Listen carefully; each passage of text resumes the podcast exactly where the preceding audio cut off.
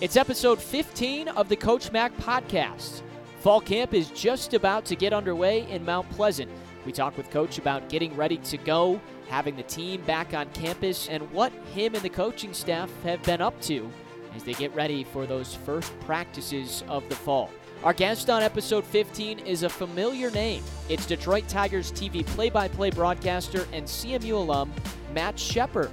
Coach Matt gets into the unusual baseball season they're going through, talks about Matt's time spent at CMU, covering the Mid American Conference for so many years, and a ton more. Thanks for all your continued support of this podcast. Reminder if you enjoyed, please go rate and review it on the Apple Podcast app. We would certainly appreciate it. Hope you enjoy this week's episode. Coach Mac, how you doing this week? Doing great, and I got I've got to hit you with this one. So you know how we talk about those twelve to seventeen listeners every week. Yeah. Um, I actually, because um, we're kind of shorthanded here, and we really don't have anybody at the front desk. So when the phone rings, I run out of my office and go answer it. Uh-huh. Well, lo and behold, I spoke to a guy that actually is really doing a great job for us. Has really donated to our uh, nutrition fund and the new facility. But I just happened to answer it, and he actually is one of our 12 listeners. Is he? So, how about that? I, I thought it was fantastic because now I know at least we have one right? So does that mean you're going to be extra cautious this week about what you say now that you know there are people actually listening? I guess I've got to be guarded, but uh, you know, I, it, it's amazing. Um, you know, when you when you run up and answer the phone, and it's been a while since I've had to do that, but uh, it's been kind of fun because you actually get to talk to people on the phone, and and a lot of them are just really good chips, man. It's awesome. Yeah, you've you've been accustomed to answering your Zoom calls throughout uh, quarantine and this pandemic, right. but using an actual phone, that's got to be taking it back. What you're accustomed to. that's exactly right. So, uh, but no, I I thought you'd be interested in knowing that I actually did talk to somebody that actually listens. yes, that? that's awesome. It's good to know we do have some of those those 12 to 17 listeners out there. Coach, I know a lot of people probably are going to start to listen if they haven't already because football is almost here. We think we're hoping for it. So as you guys right. get planned for fall camp and getting closer to, I mean, here we are in the month of August. Take us through a little bit of, of what's gone on the last week with your team.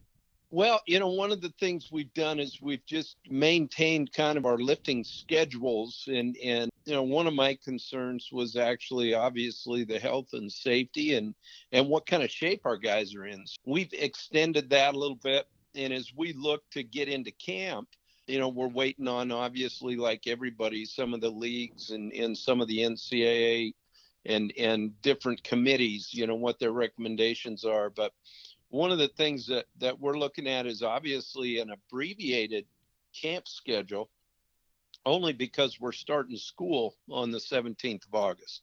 So, what may have looked like a traditional camp will look a little bit probably more like in season when we're really operating under that 20 hour rule. But with that, you know, our guys have been really doing a great job of, of uh, you know, working out, out catching and throwing and doing some things on their own and and I'm really proud of this group of chips. Yeah, that's awesome to hear. So you mentioned 20 hours per week. Is that pretty much the the biggest change with having to try and run fall camp with classes getting started in a couple of weeks? What are the differences that you're not usually right. dealing with?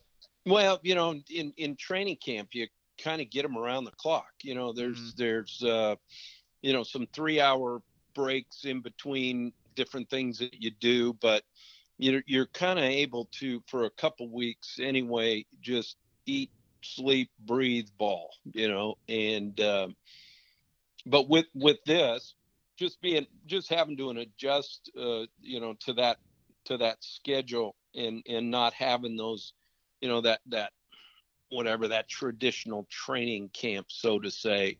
And yet at the same time we're going to be able to get a lot of work done and and uh, you know i've just and again it goes back to our guys have really put a lot in in these unknown times. And and i i really feel it's going to come out and show itself. Absolutely. Coach just being in the pandemic era that we are these guys are going to be coming in. There's going to be physical contact, and of course, everyone wants to know eh, how do you keep them safe and go through certain protocols. So, can you give us a little idea of what necessary things they'll be doing as they come into practice?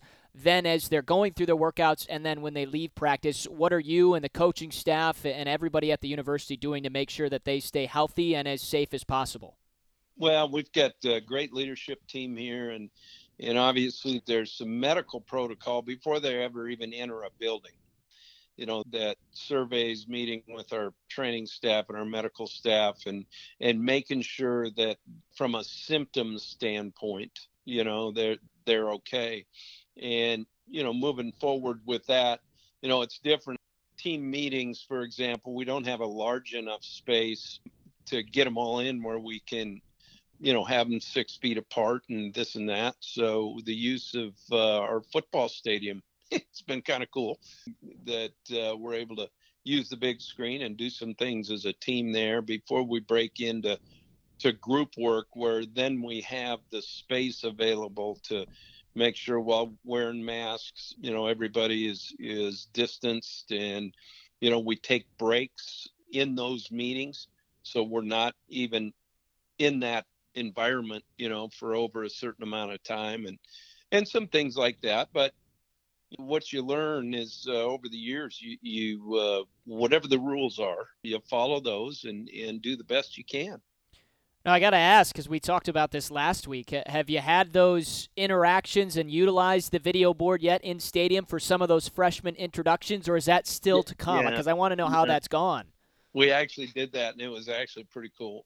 You know what a great facility. And i got to say just being in the stadium with the end zone project near completion uh, wow has it really changed just what the feel uh, of the stadium is. And and you know it's kind of cool for our guys to be able to sit up there in the bleachers and, and have a meeting and look out over that stadium that you know what um, we've got to really continue to learn to protect. And you know that that's our home field and and we've got to make sure we make the best of that. Undefeated last year on that home field which helped of course get to the mac championship game to take on the red hawks. Coach i gotta uh, did did everybody have like their their best haircut to be up on that video board? Did anybody get raz for looking a little sleepy? I mean I, I need some more details from you of how this thing went down you know, I, I just know this. I, I promise you, I didn't put your picture up. You know that that uh, that that four months you went without a do, without without a haircut or whatever it was. I I went ahead and just saved that one. But uh, no, I the guys have been really doing a great job, and and you know we actually have a guy on our team that does a great job of cutting. And there you go. He, he's been awful busy. Yeah, I bet. I hope he's upcharging so he can make a little extra money. well, I think he does it. He does it for the team, and and you know it's it's it's great. So very cool. Well, that's awesome to hear, Coach. I wanted to uh, continue here along fall camp, getting prepared for that, and these guys going from their lifting assignments and working with the strength and conditioning staff to now getting into football things, kind of like a, a zero to 100 in terms of like football drills and working out with the team. So take us through how you kind of manage those first couple of fall camp practices, knowing that sure. this is the opportunity for these guys finally to get back in the field and do football things. How do you ease them into that process? Well, one of the things is is obviously the walkthrough scenarios, and and seeing what their retention is, and and really seeing you know how they've uh, taken to to the virtual meetings that they've been going through all summer. And and you know i'll say this our staff has done an unbelievable job in the organization of those virtual meetings and to see the interaction with the players over the you know computer and and seeing those guys answering questions and and you know being real good on their weekly exams and and the things that we do uh, that way to make sure that mentally you know they're ready to go uh, from an install standpoint. My biggest concern right now is obviously what kind of shape they're in.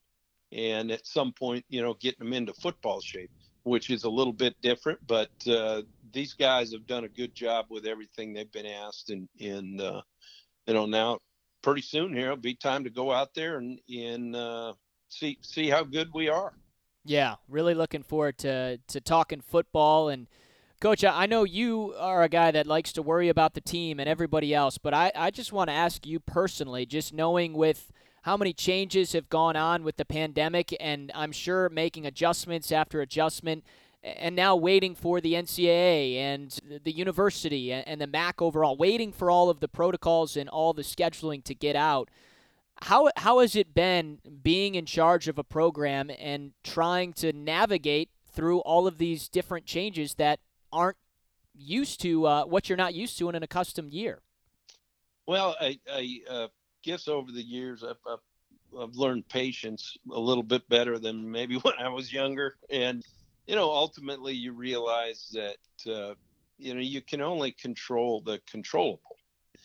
At this point, you know, things that are out of your hands. Um, you know, you've just got to learn to be flexible, and obviously, in in our case, in in you know, my greatest concern are, you know, our players and our staff and, you know, making sure that, that they're taken care of. And that's really what I've tried to do all the way through. And, and like I said, I just, my hat's off to those folks that, that, you know, donated to our summer program just for us to be able to, you know, feed our kids and, and give them an opportunity to, to uh, go through some things that, that, you know, quite honestly, financially, they couldn't have. That I just have been grateful for, and and I'm grateful for this staff. You know, every morning, every afternoon. I mean, shoot, it might be an hour different. You know, that we get something else, and and yet their flexibility and and what they've done to, you know, help our guys. That that that's really what it's all about. And uh, we got a great group of chips, and I just want what's best for those kids. Yeah, for sure. We we can tell uh, great staff on hand, and uh, looking forward to seeing them get out there and coach. Do, do you feel like you're ready, even not knowing everything ahead, as you get prepared, hopefully for that fall camp and hopefully a season? Do you feel like you're as ready as you can be for for things to take off and to have that regular football season as we await uh, the rulings and everything to come down?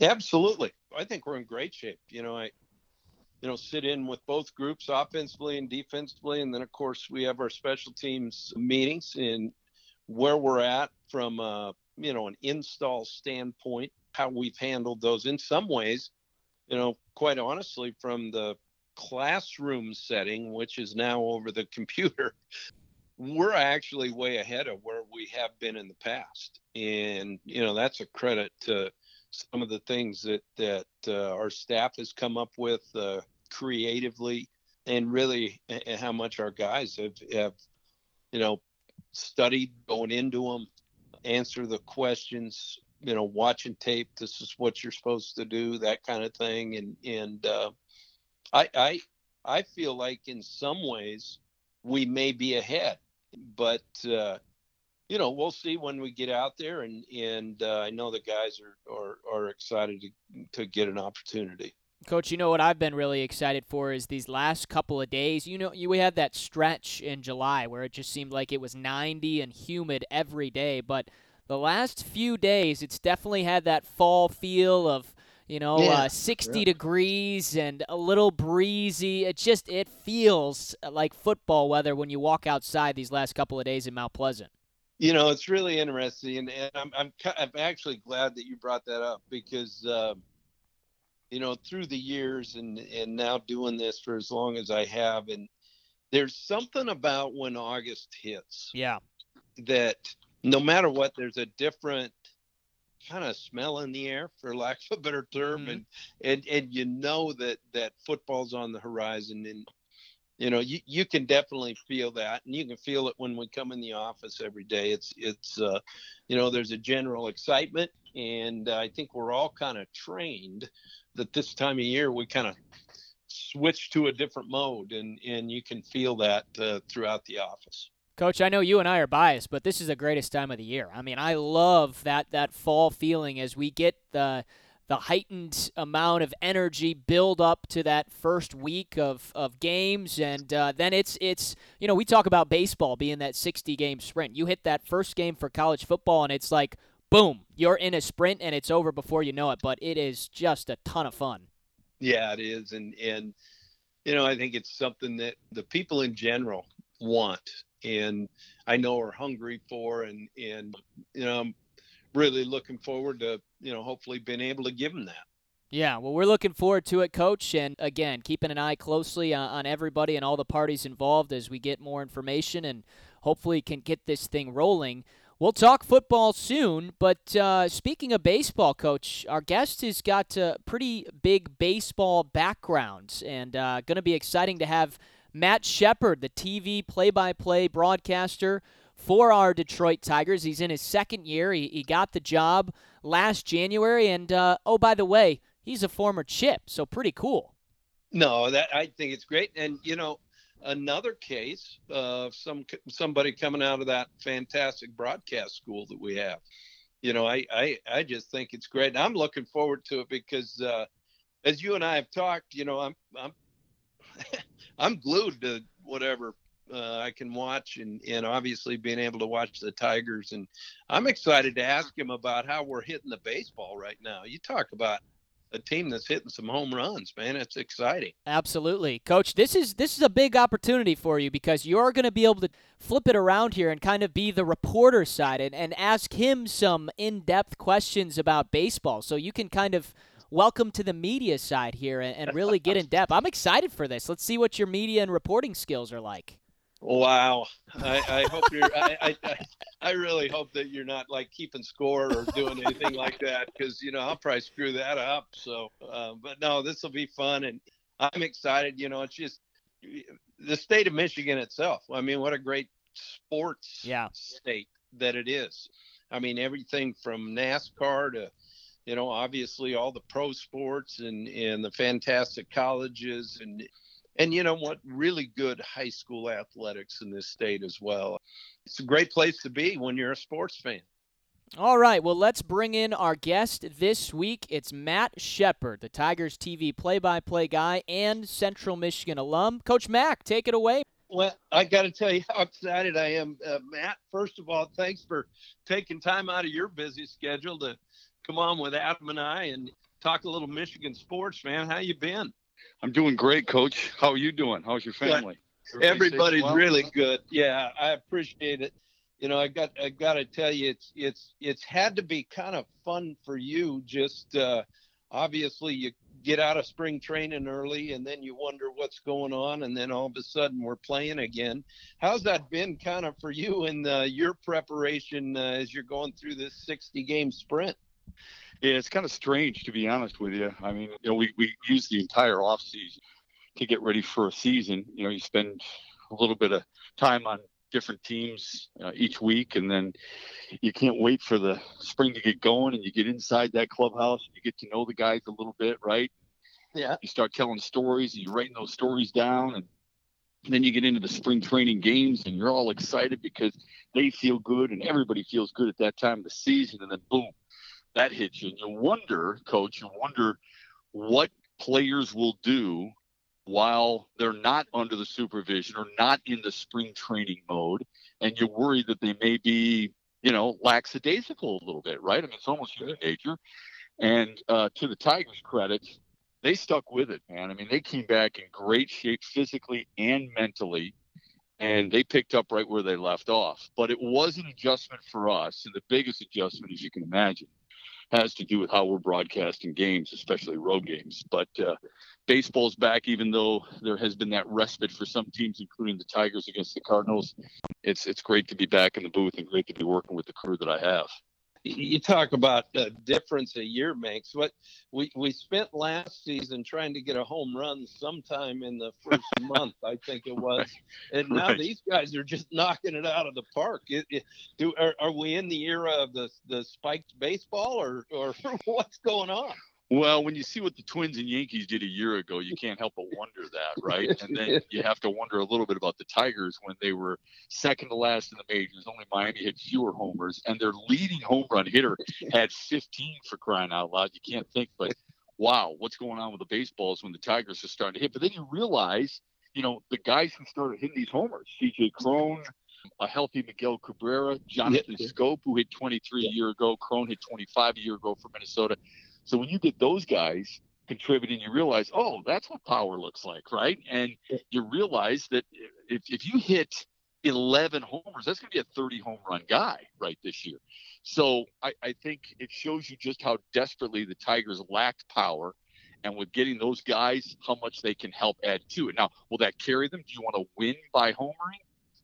No, you don't, because in, in, first eight games, they were the worst team in baseball with runners in scoring position, and yet sure. they led all of baseball in homers with 15. So um, I think you'd like a balance there, right, Coach? It's almost yeah. like uh, it's almost like uh, being a pass happy team, but not being able to run the ball in the fourth quarter when you want to choose the clock you know, it, it, it, it, you you hit it on the head, you know, and I always get a kick out of that. In fact, was fortunate to win a couple games that that uh, team didn't know how to run the ball, and we actually were able to sneak up and beat them because they couldn't stop the or keep the. Clock. Yeah, yeah, you got to have balance, right? It's yeah, all about balance. Right. So, so no, you and I remember Earl Weaver. You yeah. don't want to be the three-run homer team all the time. Right. It's great when it happens, but when it when you're constantly relying on that, that's a bit of an issue. Well, when you're sitting there with Boog Powell on first base, just taking, just take, just taking every ball so we can get it out of the park, you know, that's what it's all about. are we, are we, we're going to go back and start talking about Mark Belanger, aren't we? That's great, man. Let's do that. That's great stuff. No, it is. It is. And, and uh, you know, I, I, I, just, you know, you, you obviously are uh, known, obviously, for, for the baseball piece of it and, and what you're doing and, and do such a great job at, you know, you also have done a bunch of other sports, obviously, and, and obviously you've, you've seen the football perspective of, of the MAC conference over a yeah. few years. Um, yeah, I just, I, I, love the MAC, man. I, I mean, I'm a MAC guy, right? So sure I went to Eastern to play baseball. wasn't good enough, but transferred to Central Michigan to enhance my broadcasting career. And there's no better school in the state of Michigan if that's what you want to get into. And, and, to be able to stay in the MAC and broadcast and see the great athletes and see these schools and how much it means to those schools and to the alumni, it means an awful lot. And so I'm honored to do that. And then I had a nice 15 year run calling Michigan basketball, which was an absolute joy, going to two national championship games and getting to work with some of the people I've worked with, including Terry Mills, and um, and you know get to know some of the coaches. And, and that's I think that's the thing I value most. The thing I value most is being able to talk with different coaches in different sports and hear their philosophies. How do you reach kids? How are you mentoring kids? How are you reaching professional athletes? How are you helping them grow? Those are the things that I really use in everyday life as much as just the competitive nature that is created by you and the people you coach. Yeah, and and you know, seeing it, I guess you know when you when you see that, and and obviously being involved with all those different sports, and the guys that are successful at what they're doing as coaches, is there a common theme that kind of rolls through? It doesn't matter what sport it is. Uh, do you do you find a common theme there for those guys that are that are real successful? Yeah, I would say communication, honesty, and I, I think caring mm. communication in the sense that really good coaches, and you know this because you are one, really communicate well with their players. Mm. Honesty, they're not going to, you know, blow smoke up their nose and tell them something that they're not.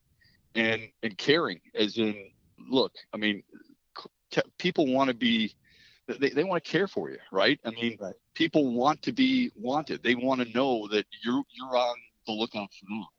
And that's something we, we actually talked about in our broadcast the other day. Jack Morris had mentioned Sparky Anderson. And, and yeah. what Sparky Anderson meant to him was that he really cared about it. Ron Gardenhire said it about his team the other day.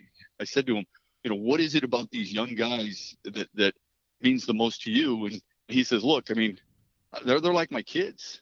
Right. That's how much they mean to me. So that's, I think those are the three traits that I probably find in the really good coaches more than anything else. You know, you, you mentioned something I think is kind of interesting, you know, and, and, and when you when you talk about baseball, not necessarily the sprint that we're in right now, you know, with the 60 uh, game schedule, but how do those guys do that? That you know, I mean, here you are playing 162 games, and and how do you keep it fresh? you know, how do those guys do that? Well, I think that's a good question. I think that's where the competitive fire comes in, right? Mm-hmm. I think that's where it's it's all about staying focused. I think the thing that that amazes me more than anything else is the fact that they can forget things so quickly. Sure. I, I liken a lot of things to different sports. In, in so what I'll say is, for example, a reliever, a closer. He's got to be like a cornerback in football or a goalie in hockey. If you're going to let one goal bother you, you're going to let one touchdown pass bother you. You're never going to make it. So you can't worry about one blown save. So that's what I that's that's how I look at it. I look at it like having a having a short memory as much as anything else. Sure. You know, you mentioned uh, you know transferring and, and graduating from Central Michigan, and and obviously you you touched on it, but tell me about this broadcast school. Obviously, Dick Enberg, you know, who probably mentored so many uh, along the way, and this and that. But tell me about kind of what what is special about this broadcast school here at Central Michigan. Well, I think what it does more than anything else, and you know, it's, it's primarily between Central and, and Michigan State and the state of Michigan. But what Central allows you to do is get the experience right away. So when I transferred there, I immediately tried out to call Central Michigan football for the student station. I immediately called Central Michigan basketball when Dan Majerle and, and the really good teams under Charlie Coles were there. I called, you know, the baseball team with Kevin Tapani and Sean O'Hare and Larry Lamphere, and those really good players. Central Michigan allowed you, if you're good enough, you get to call right away. Whereas other schools will say, well, you got to wait your turn, you got to be a junior or something of that situation. Uh, CMU, that, that, that did not happen. It, it presented opportunities for us left and right, and I think those opportunities have only grown since I left the school. You know, I went to school and obviously did a lot of stuff with this guy by the name of Colin Cowherd, and he would like go and call every game he could right. to create tapes and yep. you know it actually helped him get to the Las Vegas Stars by sending some of those tapes and it's him doing you know basketball and baseball and football and whatever sport it was but that experience is really something that this school gave you yeah this is what central allows you to do and it's not just in broadcasting it's in writing and so many other ways and i'm sure it's grown since i left but so many different ways where you can expand your journalistic horizons. Um, sure. So uh, not only did I do radio there, but I also did, you know, for for the, the cable television station there. I know a lot of guys, especially in Detroit, who went to Central Michigan and are now writers for big papers. A lot of the TV people here in in Detroit. Uh, Dave LewAllen, for example, went to Central Michigan. So there's a rich history there. Um, I think everybody who uh, follows the industry knows that. And I think that's phenomenal. And I think it's also something that the school needs to actually brag more about. I work with a, a friend of mine who is also a CMU grad by the name of Mickey York. We both are at Fox Sports Detroit, and we have our Central Michigan banners uh, displayed proudly, and, and, rightfully so. Yeah, that that that's so good to hear. You know, I, I, I think what's interesting too is is the fact growing up and and being and then, you know, you, you talked about the 20 years or whatever it is, you know, of doing MAC football games. Kind of yeah. tell tell me a little bit about kind of what you see in this league and and and really maybe how it's changed over you know those years that you've been calling this conference well here's what i really noticed early on when the scholarships were not limited to 84 or 85 whatever it is now you would see a lot of first string guys on mac teams who would be more like third, almost fourth string guys on Power Five schools teams. Sure. That's not the case anymore. And I mm-hmm. think that a lot of that has to do with the scholarship reduction down to 84, 85. I think the opportunity to play right away has made it much more enticing for student athletes. I think their schedules, the fact that they go out and they're not afraid to play teams out of the Big Ten, teams out of the SEC, give them the opportunity to, to highlight their skills And let's face it. I mean, the amount of success stories we have out of the Mid American Conference doesn't take a backseat to anybody, really. No. I mean, you, you could. I've done this before on, talk shows that I've done in the past. You know, I'll, I'll give you the top, you know, the first string Mid American Conference, all Mid American Conference team of all time, and tell me if it's not really good. Now, some of it may date back to a Jack Lambert, right, or a right. Jason Taylor, right, or or uh, you know, you, you, you get you get certain guys out of there, or Randy Moss out of Marshall, who was in the MAC for a certain period of time. But it's worthy of the discussion. Anytime you can you can brag about a guy like Antonio Brown for his on-field accomplishments, Sure. and there's something to be said for that. When you've got a starting left tackle on a Super Bowl champion team who was the number one overall pick out of CMU and Eric Fisher, there's something to be said about that, right? And then Right. when you have a, another guy uh, who Andrew Wylie out of Eastern Michigan, he was a guard on that same Kansas City team. I mean, there's we could go on and on about the success stories. I mean, it doesn't always have to be Ben Roethlisberger and Antonio Brown.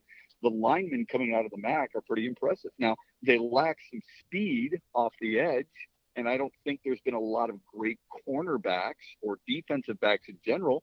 But there's enough to make you turn your head a little bit and recognize the Mid American Conference turns out some excellent players. And I think a lot of it has to do with some of the excellent coaching. And I'm not just saying that because you, you and I are talking. I felt that way for a long, long time. Even the people at CMU before you were there, they're really impressive. Butch Jones is a really good coach. Uh, you know, Brian Kelly is a really good coach. There's been some really good coaches. You know, Matt Campbell at Toledo, really good football coach. And and some people have always said to me, "Wow, the MAC's just a stepping stone." Okay, well, that's fine. If, if that's how you want it to be, Frank Solich doesn't believe that, but he's an excellent football coach. But that says an awful lot about the Mid American Conference. That some really good coaches like yourself have come to the MAC, found it challenging, ready to rebuild certain programs. And if it takes you elsewhere, then so be it. If it doesn't, you, know that it, you're going to have a good recruiting base in the Midwest. You're going to have a very good academic school, and you're going to play, play a very competitive schedule with a chance to play and a really good bowl game when the season's all said and done. Right. And, you know, I, you, you said so many things there. And, and the one thing I guess I'm wondering is how have you handled the uh, Tuesday, Wednesday night games? How, how, how's that been for you? Well, I think that's a double-edged sword, Coach. I think it's great because in the American Conference is the only game during the week. That's right. And if people want to watch college football, and when people want to watch football in general, and we've always said that about the sport we love a lot, and that is, hey, I get a chance to watch it every single night, but it's only once a week, right? So you're prepping all week. The thing I don't like about what it does is it, it does not create a great atmosphere because students oftentimes have to get up on a Wednesday or a Thursday morning to attend class. And I don't think it's great for the student athlete either. But I also understand why the Mid American Conference does it because they get some money and they need the money and they deserve the money. So I think it's a double edged sword in the long run. I think it's a good thing. I just hope everybody keeps the student athletes in mind. When they begin those decisions. Now, I'll be the first to admit I was a little naive about all this stuff before I really dove head first into college athletics. So I'll give you an example. When I called Michigan basketball, I never believed athletes should be paid. And then I realized during the Final Four week just how much time and effort it took for CBS and all the other media outlets to take up the time of, of Michigan student athletes while they're sitting there trying to study for an exam and we're in Atlanta getting ready to play a national championship game. They're there for about 12 hours doing TV shoots, sitting down interviews, practices, and everything else. And I'm not proposing that student athletes get paid, but I do like that the NCAA has moved toward allowing athletes to make money off their likeness or make appearances and get compensated in that regard.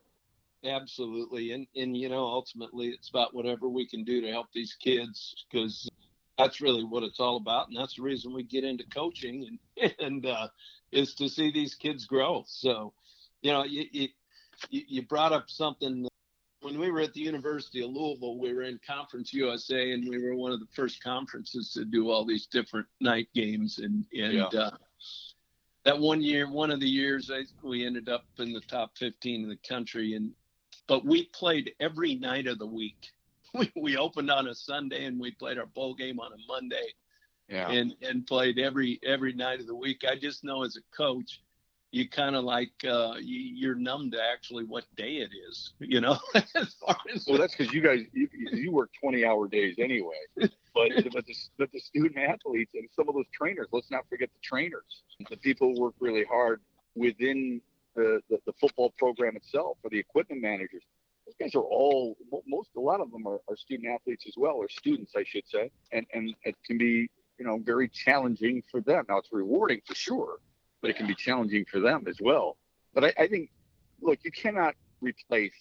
Uh, most people don't know uh, what student athletes have to go through anyway. You know that, coach. Sure. Um, I'm I'm fortunate because my my son played college lacrosse. I know the effort that it takes. I know the commitment that it takes. I saw it every single day, and the sacrifices that need to be made w- without being able to go to a lot of social events like most student athletes or like most students, I should say. Student athletes have to be unique. They have to be different. But the experience they get, the chance to use that in the workplace when they move forward, I would think is as invaluable as anything they could have learned while they were just being a student without the athletic part. No, absolutely. You know what? It, it's just there's something special about it. You know, some of the guys don't realize it for 5, 10, 15, 20 years down Right. the road. Right. And yet, the, the lessons learned are really what helps them grow. So yeah. that's really what it's all about. You know, how when you kind of decided this is a direction you wanted to go, you, you wanted to go into broadcasting. Was there anybody kind of that really stood out as a mentor to you? Uh, you know, going through uh, what you're doing. Yeah, I'm kind of fortunate because I, I knew that if I couldn't be a professional baseball player when I was 10 years old, and that was my dream, right? I wanted to play for the Detroit Tigers when I was 10. If I couldn't do that, I wanted to be at least broadcasting. Ernie Harwell, listening to Ernie Harwell and Paul Oh. Carey, the two Wow. greatest radio voices in baseball history, as far as I'm concerned. I'm sure people out west would, would say Vince Scully, and I understand that. There's some who might say, uh, you know, Red Barber and others, but and, and I appreciate that. But for me, it was Ernie Harwell and Paul Carey. So to be able to listen to them on a nightly basis and recognize just how great storytellers they were more than anything else. And then in, in my young career, I actually had the opportunity to go to Ernie Harwell's house, sit down, listen to my tape with him, get critiqued by who I considered, you know, the greatest of all time, and and, and talk about the business. And Wow. what I do is I go and I talk to kids about the same thing, and I try to pass on similar type knowledge that he gave me. And one of the biggest things is, you know, chase that dream. No matter what you're doing, I don't care if it's broadcasting, I don't care if it's athletics, I don't care if it's playing music. Chase the dream. Just understand what it takes to get to where you want to be.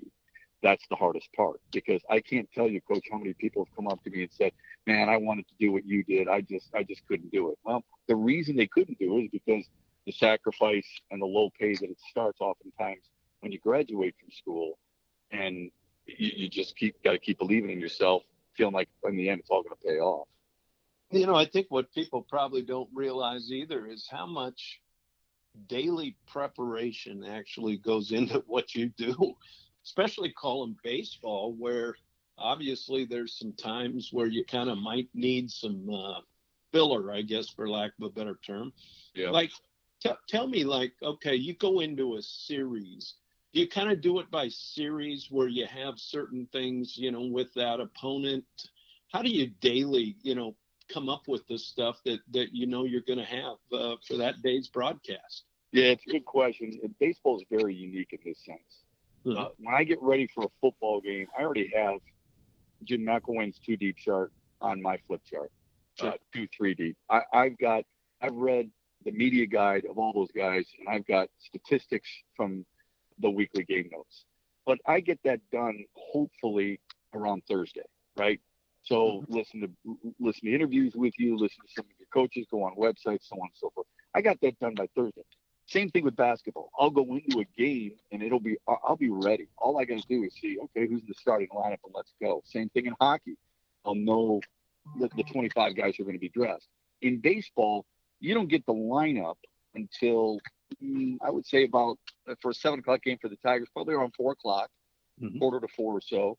By the time I'm done in the clubhouse talking with players and coaches, I get back up to the booth. I've got to get all my nuggets on those players down on my board. That's the way I do it. Now, most all the players I have done the research and the background on all of them already because I've done that during the off season. I've I've noted what Matthew Boyd did in the off season with his Kingdom Home project in Uganda. I've noted, you know, some of the things that he said about how he's got to get better with his slider, be more on top of his slider, and, and, and stop missing the love side. All those little anecdotes, I get that going into the season, and I update update those on a daily basis. But when you get ready for a game and you see that one guy may be starting instead of somebody else, you've got to be ready with information like how is he against lefties? How is he batting third in the order? How easy in the head to head matchup? how easy with runners on scoring position? There's a ton of different things that I've got to be ready for and have that done before our 5 515 pre-production meeting. So um, that's where it, it's like cramming for a final exam in baseball more than any other sport. As far as you know, the hours. I mean, we have a conference call every single day at 10 o'clock, usually lasts an hour. And the talent talks over what they're going to do for an open, for example, and the various storylines we want to hit. And then, you know, you do a bunch of your, your research and your, your storytelling with the various uh, players, and then the game begins, and you hope you're you hope you don't have to use at least 80% of the information that you've already put together and put down on your boards. You know, you, you've obviously you've been with Fox Sports there, um, you know, for for some time now, and yeah. uh, one of the things I kind of when, when when you when you go through whether it's a magical season or a magical run by a guy, you know, I, I think about Cabrera's triple crown, right? Yeah. And yeah. and how how unique that is. Tell me what that was kind of like just being just following that. yeah, I mean, the first guy since Carl Yastrzemski to do it. I yeah. think Yastrzemski did it in '67. I could be wrong there. right. So, somewhere along there. Yeah, I mean that that's unique. I mean that that's as unique as you're going to get. But what the beauty of sports, I think, in general, is you never know what you may see going in. I mean, who would have thought the other day that Tyler Alexander, of all people, would set a major league record by striking out the first nine batters he faced as a reliever. I mean, right. that's you know, who, who thinks of that? And one more strikeout, and he had Mike Moustakas one and two. One more strikeout, he ties Tom Seaver. Think about that for a moment. Tyler Alexander ties Tom Seaver. Who would have thought that? But somebody that'll be a, a good trivia question one day. Who, who's the reliever who set the major league record for consecutive strikeouts in a ball game, and you'll say Tyler Alexander, who is that? Question mark, right? People, people outside Detroit may not know. So that's the beauty of sport. You never know what you may see. You may see, you know, a, a Miguel Cabrera 500th home run sometime, maybe this year. I doubt it'll be this year, but next year, you, you may see him. I, he, he had a, a hit the other day that surpassed Honus Wagner for number 25 all time in extra wow. base hits. I mean, wow. when you're bringing up guys who you know whose pictures are black and white and whose baseball card is selling for two million dollars, you know darn well that you've just been able to accomplish something pretty special in the broadcasting world. So that's what I love most about sports, being able to see the drama unfold. It's the greatest reality television ever made. And to see the storylines that you may stumble upon, even though you never expected it. Sure. I can only imagine I can go on forever because I've always uh, been a sports fan that I am, and you know, growing up listening and actually teaching myself to watch the game on the radio. Yeah, and you listen to to different games and, and sporting events. You know, you guys paint such a great picture, and and I got to tell you, I really enjoy listening to your broadcasts, and and uh, you know, I've got a little probably a little rooting for you only because I know you're a chip. Well, I, I, I get that. I mean, I, I love being a Michigander. Uh, no matter what school I would have attended, I love being a Michigander and living the dream of you know calling the team that I love more than anything else in the world. You know, I mean, I, I was talking about this with my daughter the other day, and she was asking, you know, how do you know what you want to do? And I said, most people in life don't. Most people, a, don't know what they want to do, and b, aren't doing what they want to do. I'm really, really lucky. I never it, that for granted. I always appreciate every single day I go to the ballpark, and I, I appreciate every day I, I put on a pin on my lapel, the English D. I can't wear the English D in uniform. That's the closest I can get, but to represent our network and represent uh, that franchise and the state means more to me than just about anything I got going. Man, that's great. I, I uh, you know, when I get that question, I always say one day when I grow up, I'm going to figure out what I'm going to do. right now, I'm just going to enjoy the ride. So I just don't want to grow up. I know. That's right. That's right. Well, Matt, I really got to. I, I, just want to say thanks so much for for taking time to come visit, and and uh, you know, it's always great talking whatever it is, sports, and, and you know, I look forward to watching you on that next series and and I'll think back to this. And you know what? You just made it a lot more fun for a ball coach at Central Michigan. Thanks so well, much for well, doing Coach, this. It's been an honor. You know, my son Chad worked with you at the University of Michigan while you were there for a period That's of time. right. Yeah. And and he could not say enough nice things about you, and everything he had to say about you obviously has come true uh, and getting to know you over the last couple of years. So you do your job, at least your side job as an interviewer and a, a podcaster, better than 80% of the people in my business already. So congratulations on that. well, well, tell tell those 12 people that that are listening. Okay, and uh, you know, I, I don't know, Adam, did I get myself in trouble? Could I say Fox Sports? or is that is that legal? Adam, you're my legal associate here. I'm I'm your legal uh, podcast guardian here. Yes, that's that's yeah. totally fine. Okay, okay, good. I, I, you know, I just, you just never know. So, uh, but in the meantime, I do wear Adidas. Uh, we do uh, our coaches show at, at Hunter's Ale House and Fabiano Brothers and Bud Light, mm. man. I, I, love them. So yeah, I just want to say, man. all right. Well, Matt, well, thanks. Hopefully, so we'll much, have a beer someday. I appreciate it. Fabiano's right. brother will buy us a beer. You got it. I, I love that. And uh, we'll see you on TV and, and, uh, you know, anything we can ever do for any chips, man, uh, feel free to give us a call. All right, Matt? I'll do that. Thanks, Coach. All the best All right. to you and your family. Thanks, buddy. That was awesome. Talking with Matt Shepard. Really, really appreciate him coming on, especially just like you, Coach. He's busy right in the middle of the season as you get prepared for a season.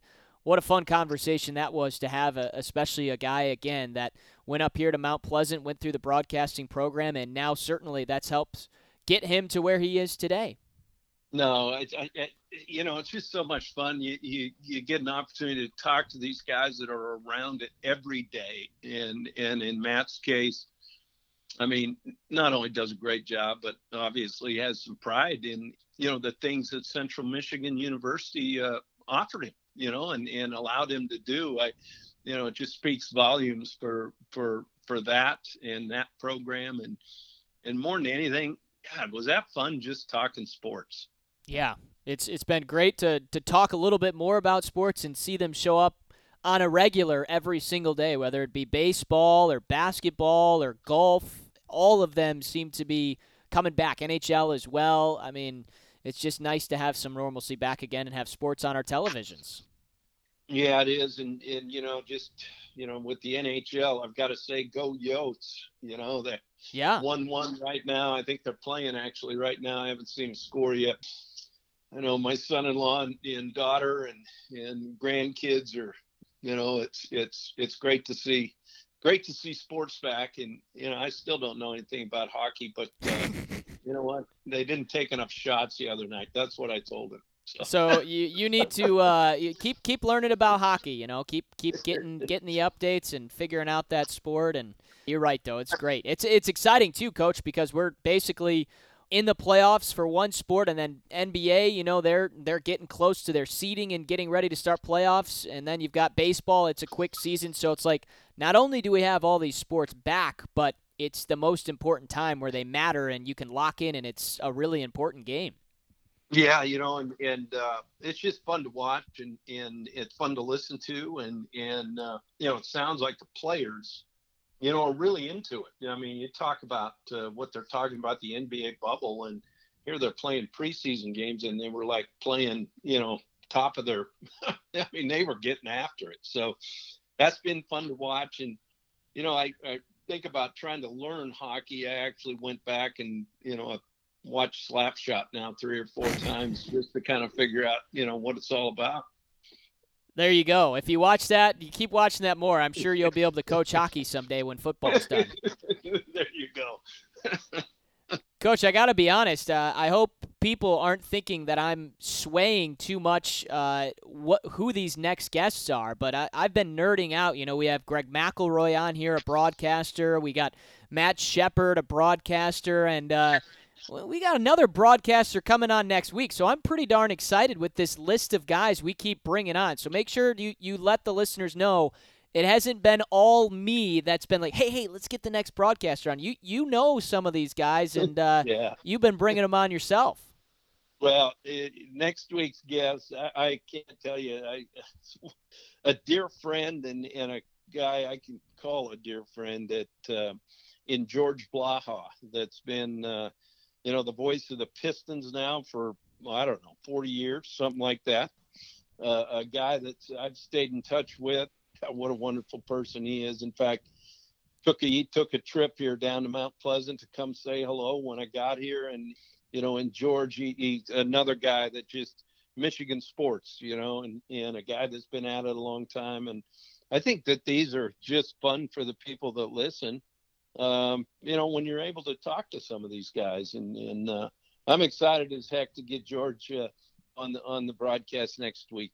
Absolutely. Does Michigan State football on the radio so you can talk to him about the uh, upcoming games between CMU and Michigan State Is that three year deal just got uh, inked, uh, what, about two months ago or so. So, a lot to talk about with him, and certainly he's beloved here in the state of Michigan for everything he's done with Michigan State and the Pistons, and uh, just a real talent. So, Coach, can't wait to have maybe him on. We, maybe we'll be able to talk. Maybe we'll talk some bad boys, huh? Yeah. Maybe we'll get a, we'll get into a little of that, and and uh, but it should be fun, and, and obviously having George on, and and again, guy like Matt, uh, you know, it's this has been this has been great.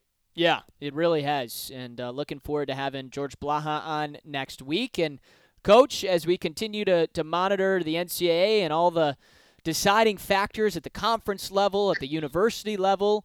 Uh, we're looking forward to hoping you guys can get fall camp started and, and, lead us into your second season at Central Michigan. So can't wait for football things hopefully to start happening here soon as well. Yeah, that's right. And uh, like I said, we're we're ready to go. Uh, we're we're kind of in the starting blocks right now, and just waiting for that uh, that gun to go off so we can uh, start our own sprint.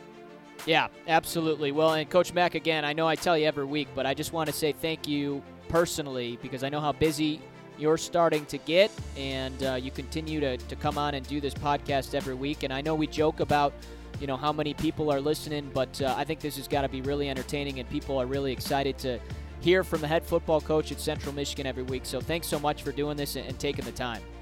Yeah, Adam, you too, bud, because I, I know you've got to prep for a lemonade league game here, don't you, or something? There's uh, all weekend. You know, if you get some time, come on down to Cooley Law School Stadium. all right, I love it. All right, man. Well, you be good, and uh, we'll do it again next week. All right, Coach. Thanks so much. Have a good weekend. All right, buddy. Bye bye.